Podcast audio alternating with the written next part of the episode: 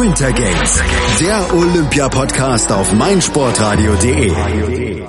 Am Freitag werden die 23. Olympischen Winterspiele eröffnet und die ganze Welt blickt gebannt nach Südkorea, denn das sportliche Großereignis findet in einer der geopolitisch heißesten Zonen der Welt statt. Pyeongchang liegt gerade einmal 80 Kilometer südlich der Grenze Nordkoreas, wo Machthaber Kim Jong-un die Welt mit Atom- und Wasserstoffbombentests in Atem hält. Doch nach der gefährlichen Zuspitzung im Konflikt um das nordkoreanische Atomprogramm gibt es seit Anfang des Jahres überraschende Entspannungssignale. Nord- und Südkorea haben erstmals seit über zwei Jahren wieder Gespräche auf hoher politischer Ebene geführt und sich sogar darauf geeinigt, bei den Olympischen Spielen ein gemeinsames Damen-Eishockey-Team an den Start zu schicken. Außerdem sollen die Athleten aus Nord und Süd bei der Eröffnungsfeier unter einer gesamtkoreanischen Flagge gemeinsam einlaufen. Läuten die Spiele in Pyeongchang also den Anfang vom Ende des Korea-Konflikts ein oder inszeniert sich Kim Jong-un lediglich für die Dauer der Spiele als Schlichter und zeigt danach wieder sein wahres gefährliches Gesicht? Wir lassen uns hier auf meinsportradio.de diese Gemengelage in Korea von einem ausgewiesenen Experten und Kenner der Region erklären, vom ZDF Ostasien-Korrespondenten Thomas Reichert. Herr Reichert, wie ist die aktuelle Stimmungslage in der Olympiaregion Pyeongchang? Also es gibt langsam so eine wachsende Olympiabegeisterung dort. Als wir im Herbst dort gedreht haben, dachte ich mir noch, Mensch, wo ist die denn geblieben? Bald sind da Spiele. Jetzt nimmt es langsam Fahrt auf, weil die Leute sehen, die Städten sind fertig, der Schnee ist da und die Welt kommt langsam zu Besuch. Und die Südkoreaner sind sehr stolz drauf. Sie haben es ja einmal schon bei den Sommerspielen 88 sehr gut hingekriegt und ähm, die freuen sich jetzt richtig drauf. Wie wird sich diese Vorfreude dann während der Spiele stimmungstechnisch aus Ihrer Sicht niederschlagen? Naja, die Koreaner sind unter den Asiaten schon die, die äh, zu viel Leidenschaft und auch zu lautstarkem Jubel fähig sind. Also da wird es nicht so viel asiatische Zurückhaltung geben. Ähm, auch der Ticketverkauf hat jetzt angezogen. Also ich glaube, die Gefahr, die man noch vor ein paar Wochen gesehen hat, dass da leere Stadien sind, ich glaube nicht, dass wir davon so viel sehen werden, sondern gerade bei den beliebten Disziplinen, bei Snowboard, äh, bei den Eiswettbewerben und so weiter, sind Tickets inzwischen fast ausverkauft. Auch bei den für Südkoreaner Exotendisziplinen wie Langlauf oder so ähm, sind die Tickets gut verkauft. Also ich glaube, wir werden da schon lebendige Spiele erleben lebendige und hoffentlich friedfertige Spiele. Jetzt werden Nordkorea und Südkorea bei der Eröffnungsfeier in Pyeongchang unter gemeinsamer Flagge ins Olympiastadion einlaufen. Eine Geste, die vielen Koreanern Hoffnung macht. Ist diese Hoffnung berechtigt aus Ihrer Sicht? Hat sich die Lage zwischen den verfeindeten Nationen dadurch entspannt?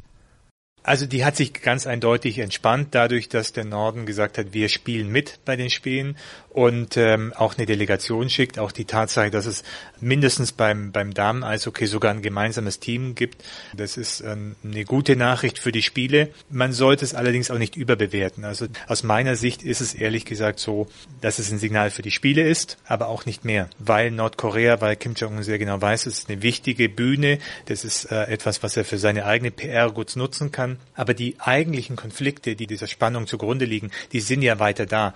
Nordkorea baut weiter an Atombomben, baut weiter an, an seinem Raketenprogramm, bedroht weiter Südkorea, Japan und die USA. Ich fürchte, dass wir nach den Spielen diesen Konflikt wieder auferstehen äh, sehen werden und ähm, die Amerikaner proben, während sie ein Team nach Südkorea schicken, mit ihrem Militär einen Krieg gegen Nordkorea. Also da ist nichts entspannt, aber die gute Nachricht ist vor allem, für die Spiele müssen wir, glaube ich, nichts befürchten. Da stellt sich jetzt natürlich die Frage, was danach kommt. Kim Jong-un hatte ja vor kurzem sogar zur Wiedervereinigung mit Südkorea aufgerufen. Ist auch dieses Friedensangebot jetzt nicht wirklich ernst zu nehmen? Es ist nichts Neues. Es gibt immer ähm, den Wunsch nach Wiedervereinigung sowohl vom Norden als auch vom Süden. Aber ähm, der Norden hat diesen Wunsch immer verbunden mit der Ansage, wenn Wiedervereinigung, dann zu unseren Bedingungen. Und das will natürlich niemand im Süden, eine Herrschaft unter äh, Kim Jong-un. Thomas Reichert, Sie waren in Ihrer Funktion als ZDF-Korrespondent jetzt auch schon mehrfach in Nordkorea. Wie können wir uns das Land und das Leben unter dem Regime vorstellen? Ich bin ja Korrespondent in Peking und bin es dort gewöhnt, dass, dass ich überwacht werde als ausländischer Korrespondent. Aber die Wahrnehmung, wenn man dann nach Nordkorea kommt, ist nochmal eine ganz andere. Ähm, da ist das Gefühl einer wirklich totalen Überwachung, die alle Bereiche umfasst, und zwar nicht nur für ausländische Journalisten, sondern eben auch für die Leute, die dort, die dort leben. Pyongyang ist eine Schaufensterstadt, wo es neue Gebäude gibt und wo sozusagen das Regime zeigt, wie, wie gut es ihm geht, trotz der Sanktionen. In Wahrheit aber ist es so, die meisten Menschen sind damit beschäftigt, genug zu essen zu haben. Es gibt eine Terrorangst dort. Es ist einfach eine schlimme Diktatur eine schlimme Diktatur mit einem schlimmen Machthaber und dieser Kim Jong-un, der hatte den USA ja kürzlich Anfang des Jahres noch mit dem Atomwaffenknopf gedroht, aber gleichzeitig in derselben Rede in Richtung Südkorea auch eine Zusammenarbeit eben bei den Olympischen Spielen vorgeschlagen. Was ist von diesem Mann eigentlich zu halten? Wie tickt der? Er ist auf jeden Fall ein großes Rätsel, aber ein paar Sachen kann man über ihn, glaube ich, schon sagen. Er ist ein extrem machtbewusster und auch skrupelloser Herrscher, der es im Inneren geschafft hat, jede Art von, von Widerstand zur Seite zu bringen. Er hat äh, in der Elite äh, Massenexekutionen durchführen lassen. Er wurde anfangs unterschätzt, aber das ist jetzt, glaube ich, vorbei. Er regiert da mit Terrorfurcht. Nicht sein Vater und auch nicht sein Großvater hat mit der Entschlossenheit und auch mit dem Tempo versucht, zur Atombombe und zu Interkontinentalraketen zu kommen. Das ist, glaube ich, ein wirklich gefährlicher Mann, äh, den man keinesfalls unterschätzen darf. Und der umgekehrt aber eine große Furcht davor hat, die Macht, die er jetzt äh, angesammelt hat, zu verlieren, so wie es wahrscheinlich viele Diktatoren haben.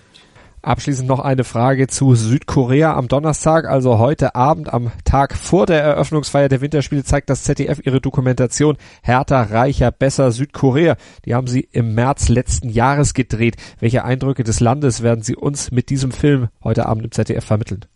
Südkorea ist ein tolles Land, das muss man einfach so sagen. Ein spannendes Land, das es in den letzten 30, 40 Jahren geschafft hat, von einem der ärmsten Länder zur elftgrößten Volkswirtschaft zu werden. Ein Land voller Dynamik, wahnsinnig schnell, voll mit, mit Arbeit und Hektik, aber eben auch mit, mit tollen Menschen, mit äh, schönen Landschaften und auch mit einem sehr guten Essen zum Beispiel.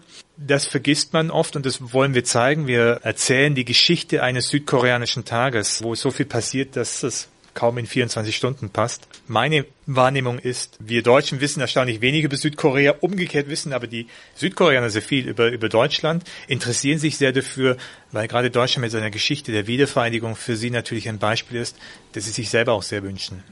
ZDF Ostasien-Korrespondent Thomas Reichert zur aktuellen Lage in Pyeongchang kurz vor der Eröffnung der Olympischen Winterspiele 2018. Das ZDF wird rund 100 Stunden live von den Wettkämpfen aus der südkoreanischen Provinz Gangwon-do übertragen und auch wir von meinsportradio.de haben die Olympischen Spiele selbstverständlich in ausführlichen Zusammenfassungen hier bei uns im Programm Winter Games, so heißt der Podcast zu den Olympischen Spielen 2018 hier bei uns auf meinsportradio.de und den kriegt ihr als Podcast zum Download bei uns auf der Webseite bei iTunes oder auch mit unserer mobilen App für iOS und Android. Die gibt's in den entsprechenden Stores, kostet nichts, bietet euch aber die Komplettversorgung mit dem Programm von meinsportradio.de. Da verpasst ihr dann nichts mehr, wenn ihr unsere App auf euren mobilen Endgeräten habt. Sport für die Ohren rund um die Uhr live und als Podcast, das ist unser Motto hier bei meinsportradio.de und dem werden wir nicht nur in Sachen Olympia oder zum Beispiel auch Wintersport gerecht, sondern